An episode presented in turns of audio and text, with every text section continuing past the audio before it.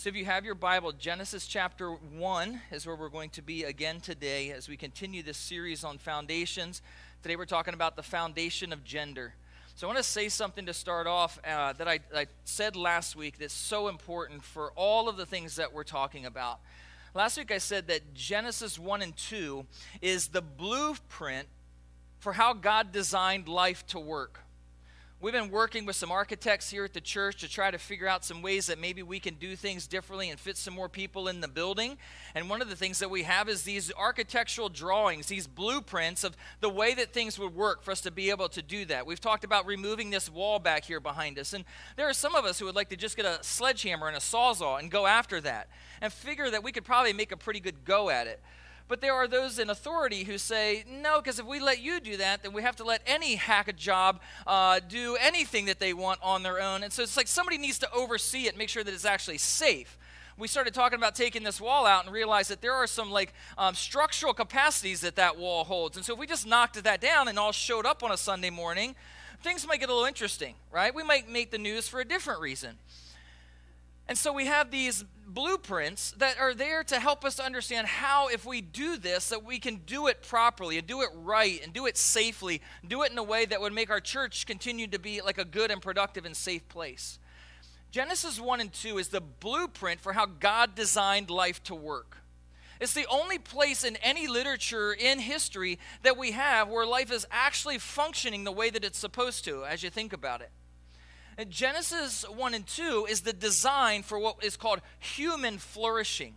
That God designed the world and people to work in a certain way and god wants people to flourish god wants like happiness and enjoyment in life and he has a specific way that we're to go about that and so, like, all of these foundations sermons are about God's blueprint for the way that life is supposed to work, right? So, when we talk about God being the foundation of everything a few weeks ago, like, there's one God, and He is great and He is glorious. He's all powerful and He's providential. He's also good and He's gracious. This means that we can trust Him. That when I look at his blueprint, I know he's not just uh, trying to have his own way at our expense, but he's actually great enough to have a blueprint, and he's good enough to have a good blueprint for our lives. We talked about God being the creator and the sustainer and the provider for his world. That means he's the ultimate authority in the universe. That means I don't get to bring my blueprint to him and say, But God, look, I got a better blueprint. Like we're trying that with the city of Puyallup, right? I mean, we're going to try hard with the city of Puyallup. Here's a different blueprint. And maybe that will work. But with God, we don't get to bring our own blueprint. He's already given us the perfect blueprint for the way that life is supposed to work. And He's the creator and sustainer. So it's His blueprint. Last week we talked about how we're made in the image of God, and that's where we get our dignity and our wor- worth and our value, that we're there to reflect God and to represent God. So as we live by God's blueprint, we reflect Him well and we represent Him well. So the way this whole thing works is this is that when we submit to God's authority, when we trust God's design, life works the way that it's supposed to, and human flourishing happens the way that it's supposed to. But, Genesis 3, when we rebel, we go our own way, we follow our own blueprint, we make up our own blueprint, we wipe away the blueprint, guess what? Chaos and confusion always ensue. Whenever people turn away from God and turn toward themselves, there can be no real, true human flourishing. And as Christians, what we believe is we believe in the God of the Bible, we believe in the Christian worldview, and we believe in this blueprint. And we want human flourishing for all people. Like, we really desire that all people not just conform to our ideology, not just conform to the things that we think are right and, and do it our way, but we really believe that we have an objective blueprint and foundation by which we do life, and that God wants what's best for all of us in that. This is going to be vital as we talk about gender. With all of the chaos and confusion, all the anger and angst and frustration on all sides, with all of the even violence in different places, that's happening as a result of this gender identity crisis and this new gender revolution, it is vital and imperative that we start right here. That we don't start with the philosophical argumentation. We don't start with our own political ideologies. That we don't start with a scientific investigation. That we start with Scripture because that's where our worldview comes from. And that's what God has for us.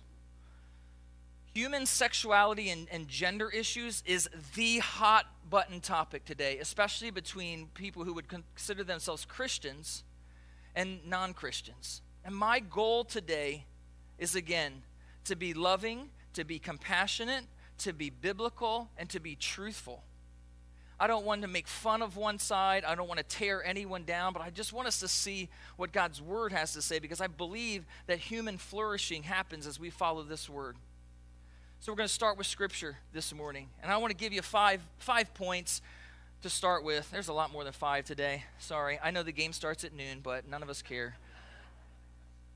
But first, we're going to talk about the biblical foundation for gender identity. I'm going to give you five things related to this that just come straight out of the text of Scripture. I've been thinking for a while about this idea of Genesis 1 and 2 as a blueprint, and you'll know that I w- you'll be happy to know that I, I picked up a book on God and transgender issues this week, and I opened it up, and the guy started talking about the Genesis blueprint. It's like, oh, wow, I'm not as dumb as I thought I was. It's always good when like somebody who writes books agrees with you. You're like, yes, okay, good. But these first three of the five are things that this writer was pointing out as like foundational and imperative and important, and they come right out of Genesis chapter 1. So Genesis 1 26 tells us that God created humanity in his image. Says, Then God said, Let us make man in our image after our likeness. We talked about this at length last week, so I won't spend a ton of time here, but I want you to see a couple of things that when God created man in his image, there is a plan, right? This isn't arbitrary, that there's a definite plan that there's a definite design. As God created mankind, that word is mankind, men and women.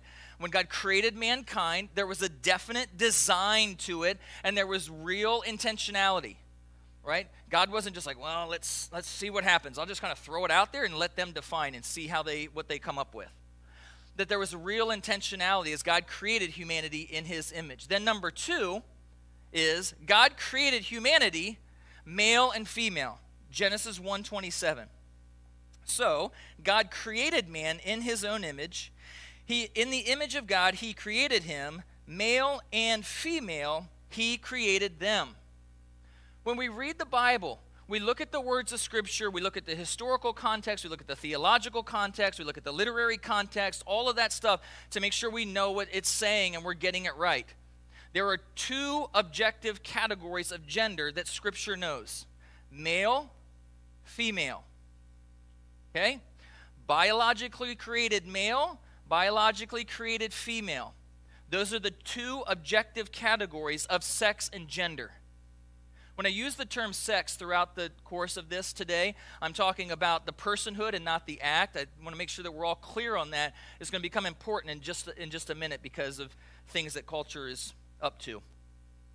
So there's two objective categories. Now, one author said this, and I think it's important to point out that maleness and femaleness are not artificial categories.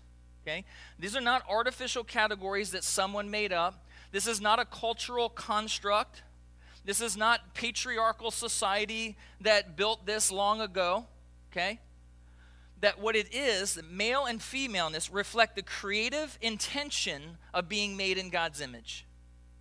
Again, I'm just I'm sharing scripture, right? And, and immediately, because this is such an issue, probably you're hearing different sides of what does male mean and what does female mean and all of those kind of things. We're just looking at what does the text of Scripture say. It says that God created two objective and identifiable categories of sex and gender and that they reflect the intentionality of being made in God's image. Number three, God created a male and female for each other. We'll look at Genesis chapter 2 starting in verse 18. And God said, every woman's favorite word. And God said, It is not good for the man to be alone. Come on, girls. Amen. Now, I got an air fryer for Christmas. It makes it a lot easier for me to be alone, but I still shouldn't be left alone for any period of time. Like, I'll, my wife will tell you, my girls will tell you, okay? But God looked at all that He had created, and it's good, and it's good, and it's good, and it's good. And He looks at man standing there by himself. He's like, oh, not good. Right? And he's not talking about morally not good. He's like, functionally, this is not how God intended. That's really important, by the way. When we talk about marriage, we'll talk more about that. But functionally, he says, no, this is not as intended, that there's more to this story. It's not good that man should be alone. I will make a helper fit for him.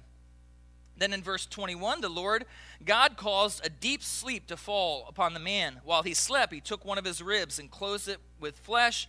The place, the rib that the Lord God had taken from the man, he made into a woman and brought her to the man, and the man sang a song. You see how it's set off in your text right there? That's poetry. He sang, he wrote a poem, he sang a song, he probably played the guitar, and he said, this at last is bone of my bones and flesh of my flesh, for she shall be called woman, because she was taken out of man. Therefore, the man shall leave his father and mother, hold fast to his wife. They shall become one flesh. The man and his wife were both naked, and they were not ashamed. And all of that tells us, tells us many things, but fundamentally it tells us that male and female were created for each other. Every time I do a wedding, I include these words. I, say, I, I, tell the bride and the groom, you are entering into what the Bible describes as the ultimate, the highest of all human relationships. And we joke around. I say, you know, God didn't create it when He looked and He said it's not good for man to be alone. He, he didn't like create a golden retriever, bring the golden retriever. Look, man's best friend. You're going to be okay, right? He didn't create a bunch of buddies to come in and hang out, watch football, eat chicken wings, do things that they shouldn't do, play video games. No, none of that. He created woman because that was the only thing that was right and that was fitting and that was truly good in God's good design because God created male and female for each other. That's God's word and that's the Genesis blueprint. And you're like, that seems pretty straightforward, right? Even if you haven't been in church a long time, just read a few verses and you're like, it seems like he's saying that like the Bible's really important and that the stuff on the screen matches the stuff in the Bible. Like we can agree on that one, right? This isn't a guy making up his own ideas, trying to suppress somebody. This is just what, what God's word has to say on the subject. Number four is where it really starts to get interesting.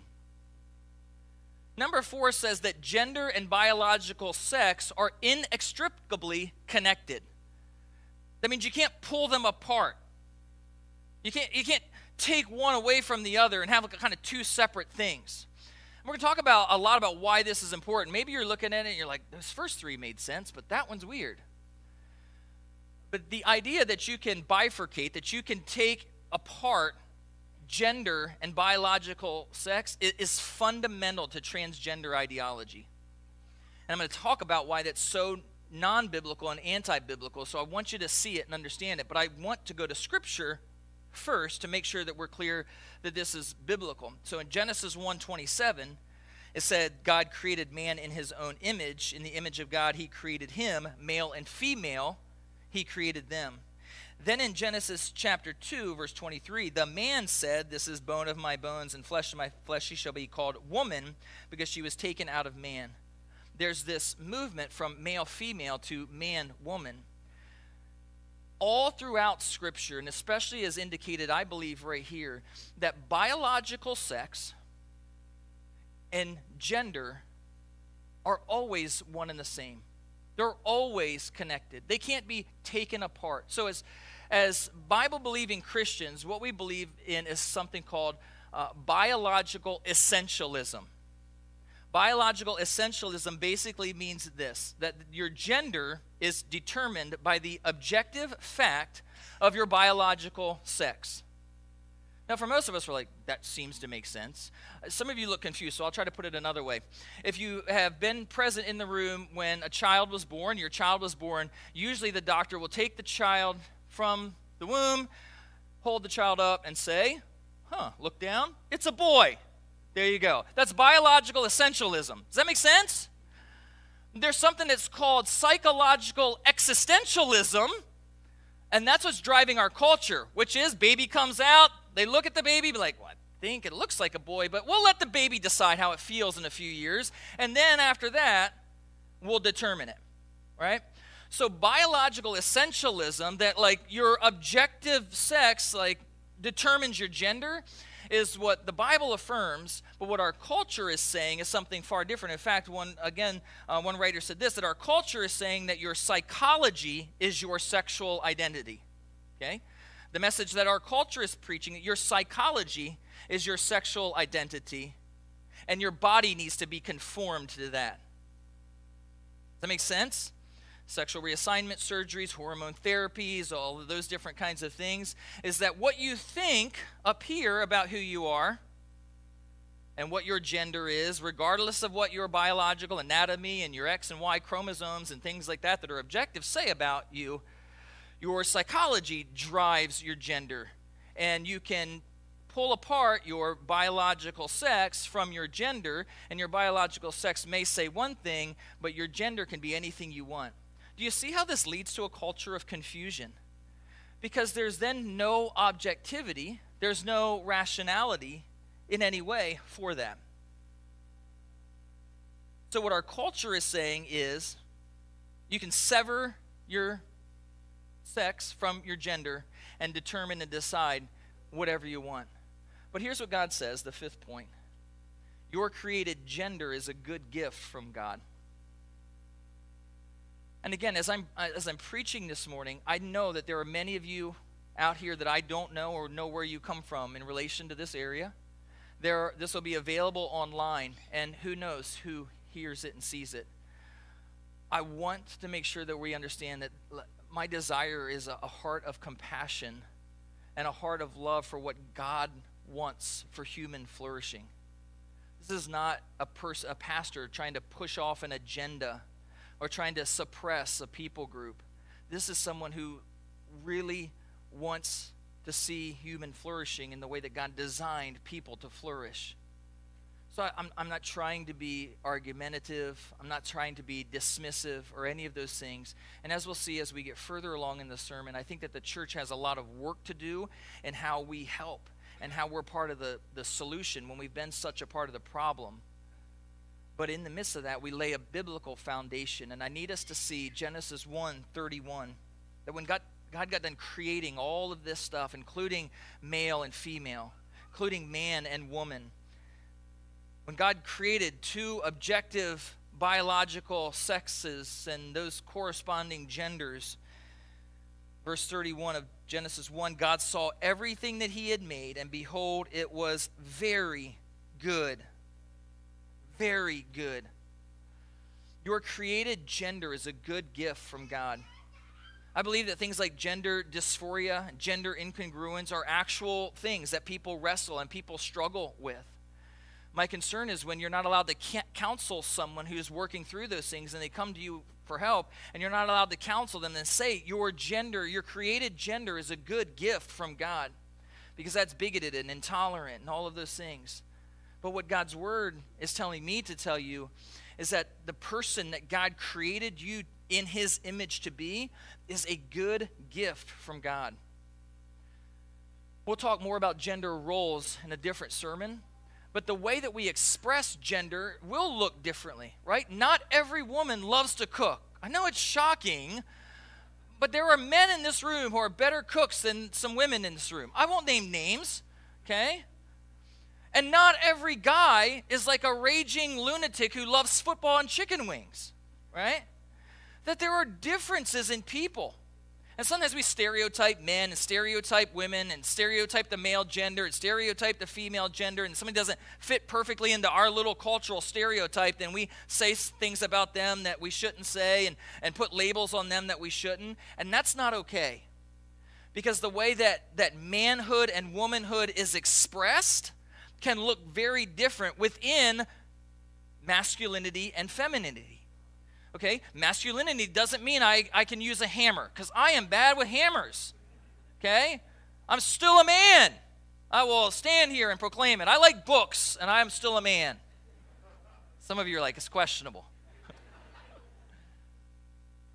but expressing it is something different than saying, oh, I feel this way, and I just, I'm going to have to change it, right? And, why is it so important? Because our feelings are going crazy. And I have to be careful today because there's so many rabbit trails that we could go off on. But when we start letting four year olds and older determine their gender exclusive of their parents, like we're undermining the whole process of growing up and pre adolescence and adolescence and all of those kinds of things. And we're saying to a four or five, six year old, you're, good, you're, you're smart enough and psychologically competent enough to make decisions that's going to last for the rest of your entire life. And what we're in fact saying to those people is like, you're better at it than God, right?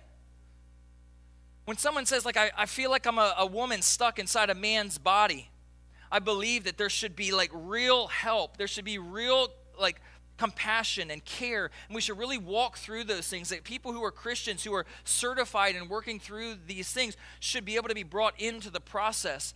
But when we say, well, if that's how you feel, then you should just be able to express yourself, we're saying you're actually better at this than God. Like your created gender is a good gift from God. All of those five things, that's the, the Christian message on biblical gender, biblical sexuality. Much more obviously could be said, but that's that's the foundation. When somebody comes to you and says like what does the Bible have to say about gender? Isn't God like totally against certain people and God is oppressive and Christians are oppressive? You can say no, God has a blueprint for human flourishing. God made the world. He's an authority over the world. And this is his blueprint. And he wants all people to flourish. Not in a Christian's agenda, but in God's agenda. And as I looked at that, I thought, like, like, it seems pretty simple. It seems pretty straightforward. So, so, like, why all the confusion, right? Why is it I can't even speak English because I don't know which pronouns I'm supposed to use? Why is it that, like, I have to be concerned when my daughter's in swimming class and comes home and says, like, there might be a, a boy in the girls' locker room, and I have to investigate that whole process? There wasn't, by the way, so we're all good there. But why do I have to even think about those things, right? Why is it that, that men are winning women's gold medals? Over and over and over, we see a culture of confusion. And, and why is that? And so I wanted to start with Scripture so we understand the biblical foundation. But I do think for us as Christians, or even people who are exploring this idea, if that's you, I want us to have like a, a, a, at least a good idea of like how did we get here?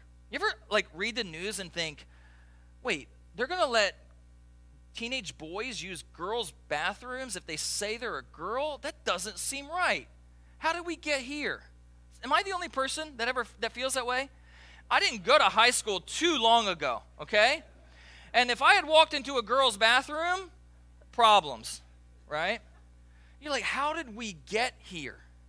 And I want to share some, some of the things and some of the ways that, that have affected that because it's important for us to know that like we're not crazy and thinking, oh my goodness, how did we get here? And like there are factors that work. So let's talk then about the cultural confusion on gender identity.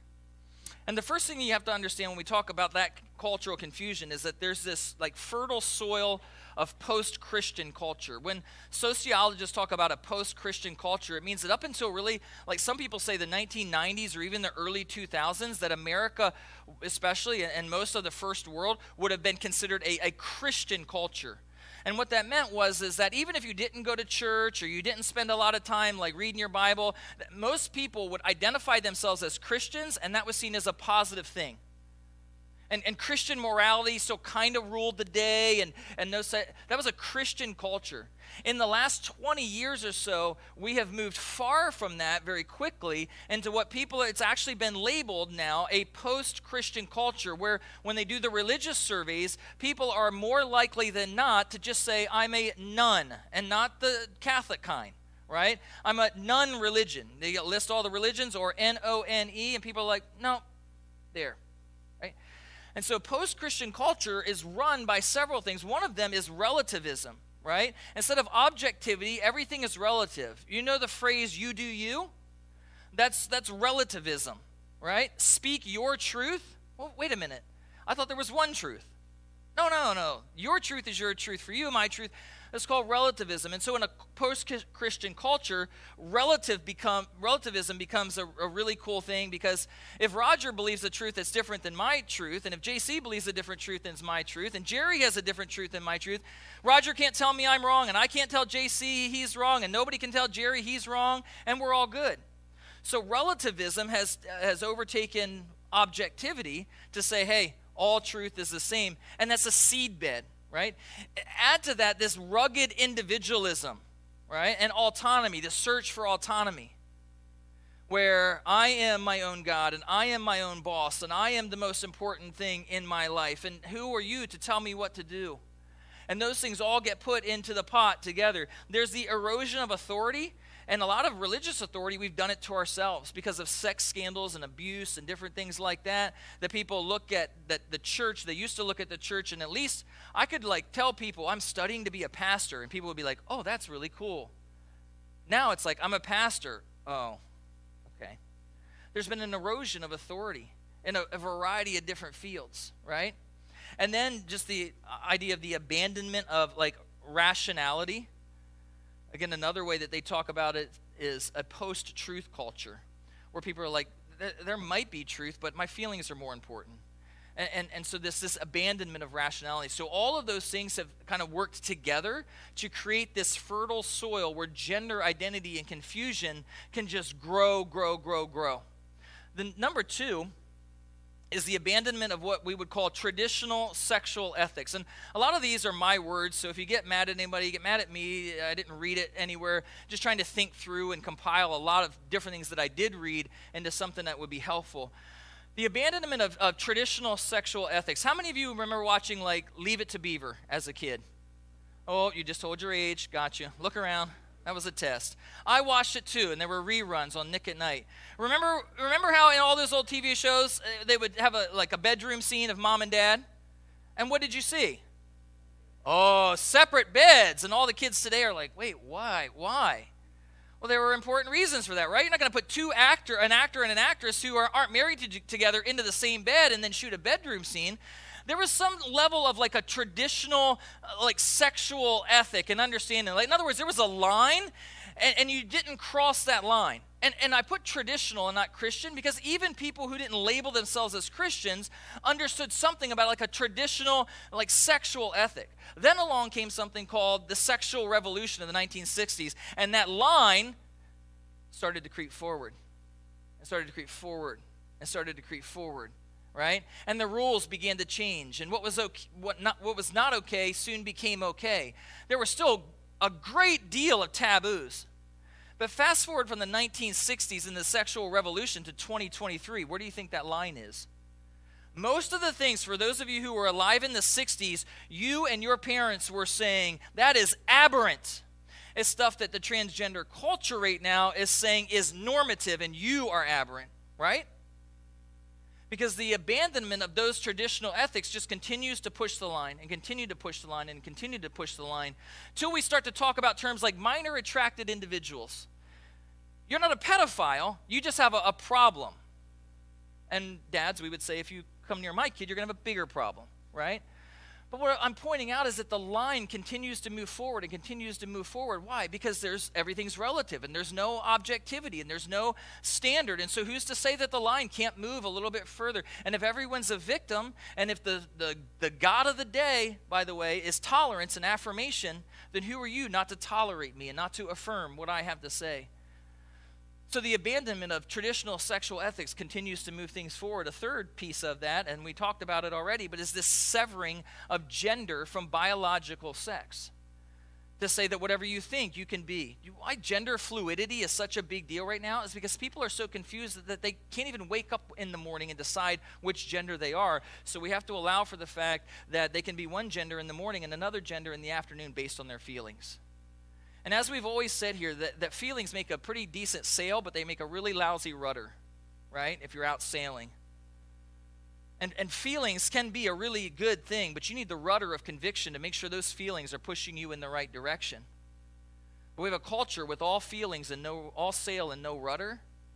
And so be whatever gender you want to be. And because everything is relative, who am I to tell you that you can't? Because if I tell you you can't do that, then you could tell me I can't do my thing. And I don't like that. So you sever those two things from each other, and it continues to build on the gender identity. This fourth one, coping with hurt, abuse, and confusion, is something that I find very interesting as one who has teenagers but has also worked with teenagers. We have a friend who has been in camp ministry for like 25 years, and we were talking one day about um, just the ways that teenagers through the decades have, have coped with different things, uh, like hurt and abuse. and how people have responded to that. And we talked about how, like, when we were kids in the 80s and the 90s, the big deal was for, for teenage girls, especially, like if you were suffering with hurt and abuse and things like that, the way that you coped with that, one of the ways was through anorexia and bulimia, right? Eating disorders. That was when I was a kid, eating disorders were like that that was the big crisis and they were talking about eating disorders all the time and counseling and things like that. So a young girl comes in and she says, I've been abused, or I've got this hurt, or I'm confused, and I'm struggling with an eating disorder. In the 80s and 90s, you know what they did? They gave her counseling. And they said, You shouldn't do that. That hurts you. That's not good for you. We need to get you better. We need to take care of you. We need to get you on the right path. When I was in youth ministry in the early 2000s till 2012, anorexia and bulimia weren't really talked about as much, but the new thing was called cutting where teenagers would cut themselves, not to try to commit suicide, but to get attention, to, um, to cope with hurt and things like that. And so cutting really became a big deal. When a teenage girl or even a teenage young man came in and said, I'm struggling with my gender, or I'm struggling with this abuse, or I'm, I'm really hurting, and I'm cutting myself, do you know what counselors would say to them? That's wrong. That's bad. You shouldn't do that. We need to stop that. We need to help you. And that was secular counselors, not only Christian counselors. Fast forward to today. My daughter's generation, when a young lady is hurting and maybe has been abused or has had something bad happen to her, a tough experience in her life, is experiencing confusion, the new order of the day is gender related. The new coping mechanism isn't anorexia, uh, and I'm not saying those things don't happen, they certainly do. But the one that we hear about most, and I have a front row seat because of some of the friends and the people in, in school, is they come in and they say, I think I'm a boy. I think I like girls. I think this. I need to dress this way. And it's a coping mechanism. But whereas in the 80s and 90s and 2000s, when counselors were willing to sit down and say, that's not okay, you're hurting yourself, that's not good, you know what we do now? We say you need to embrace that, you need to accept that, we, we need to continue to like push you toward that, we need, need to affirm that. And it's not helping, it's hurting, it's destroying. Like, I don't have to preach to you about what sexual reassignment surgery does to somebody, right? And like the, the irrevocable damage that that does. Because rather than saying you're hurting and you need help, rather than even being willing to say, like, there's a blueprint for your help, let us show you that. We serve, our culture serves these false gods of tolerance and affirmation above all things. And it's just adding to the culture of crisis. Like if you're here today and you're hurting, I had this for later, but I'll say it now too. If you're here today and you're hurting, there's been abuse, there's been hurt, pain, confusion, loss, and those things. There's a better way. There's a God who loves you, cares about you, made you in his image, sent his son Jesus to die in your place for your sins so that you can not only have salvation, but you can have healing and wholeness now. Like that is a healing that no gender reassignment is ever going to do. This is controversial, but I'll say it anyway. You can never really change your gender. If your gender is a good gift from God, someone said you can change the form, but you can't change the formatting, right? You, you can change the hardware, but you can't change the inherent genetic software. You can't really change your gender if you're here and you're hurting, like we want to be part of the process of helping and not just making it different and making it worse. The fifth thing, and this is where I have to put my own seatbelt on and be careful, because this is one of the ones I get really fired up about. But I think one of the things that is just adding to this cultural confusion on gender and, and sexual identity is progressive, and I call them pseudo churches because I don't believe that God sees them as churches, affirm this whole thing.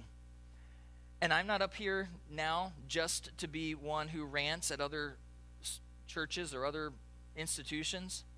But as I've been reading, reading the rationale behind why would a, a church, a religious group, affirm these things? Why would they hang the flag? Why would they do those things? What I have found through like reading and research is like deplorable. Okay? and I, this is kind of like maybe in jest, but it's, real it's true. You have to mutilate God's word worse than like SRS surgery to make it say something that would affirm the transgender agenda. And I've read the arguments. I've read the arguments about how homosexuality in first century Rome is a very different thing than it is today. And so that's why Paul was talking about it then and not now. That's not true. Okay? I've read the reader response theory to reading scripture where you read Genesis 1 and you kind of let it say whatever you want. Like, you know, God created heaven and God created earth and there was a space in between. And the space in between is where, like, all of the other things exist. And one of those other things that exists is, like, you know, um, transgender sexual attraction. And you're all looking at me the same way I looked at the text. Like, wait, what? Because I just thought it meant that he created heavens and earth, right? But when we start to twist scripture, and this is what churches are doing, you guys, I, like I'm reading this stuff. I'm not just up here saying it. Like I read one of the more prominent, like progressive pseudo Christian works on this topic, and what he does with scripture is just abhorrent. It's terrible. It's taking God's word and making it say something that it is, was never intended to say. It's called heresy. Ultimately, I think that this agenda this gender identity agenda is not sustainable in the long run. I don't see how we as a culture can continue to push that and continue to live into that and it be sustainable because like I said relativism just continues to push the line. You probably know that the LGBTQ plus etc community is at odds with each other because LG and B are realizing that T actually has a different ideology than what they have and so now they're fighting over the flag that they stole from us, right? Because it's not sustainable. Because if there's no objectivity, then anything goes. And so then the last question that we're going to talk about for just a minute, I promise, is so then how should the church respond? If we have the blueprint, if God has given us the blueprint, and we can see it clearly and we know it and we know the foundation for biblical gender identity, but we also know that we live in a culture of mass confusion on gender identity and it's impacting everything. Then what do we do? I'll give you three things. And the first one, I don't know if it'll surprise you or not, but I really believe that the church has to stand against this agenda. The word agenda is important here, okay? Because I believe that the agenda is something that is much greater and broader than the population of people who actually like ascribe to and live by this. Okay? And I'm not going to get into like liberalism and the leftist agenda and those kind of things, but this is an, an agenda. And it's a spiritual battle, church. This is a spiritual battle. This is a spiritual battle for our religious rights, for our American freedoms, okay? Like I told you a few weeks ago, in Canada, people are being fined and potentially arrested for this message. Like if I preach this in Canada, you're like, what, like a 100 years? No, like this week. If I preached this message in Canada, they could come in and fine me for hate speech. There are instances where things similar to that are happening today in America. It hasn't infiltrated into where they're going to come in and do that now. But I was joking around with Andrew Smith, who's over in the overflow room, we were joking around this week. Like they, like YouTube could seriously hear this and and ban this, right? Because it's hate speech, it's bigoted, it's racist, it's intolerant, all those things. And I think that as a church, we have a responsibility because this is about rights and freedoms. It's about the freedom of our church. It's about our families, moms, dads. Like, this is about our, our families and our kids. Like, and it doesn't matter where they go to school because they are going to face it sometime, somewhere. And it's about our families. It's about human dignity. I, like, this is a spiritual battle for human dignity. And I want to say to everybody, regardless of where you're at on this whole thing, like, we desire true human dignity. And we believe that the only place that humans find true dignity is when they're understanding and living in the image of God and how God created them. So ultimately, this is a spiritual battle for the image of God. It really is. And as Christians, we may be called to stand collectively against it.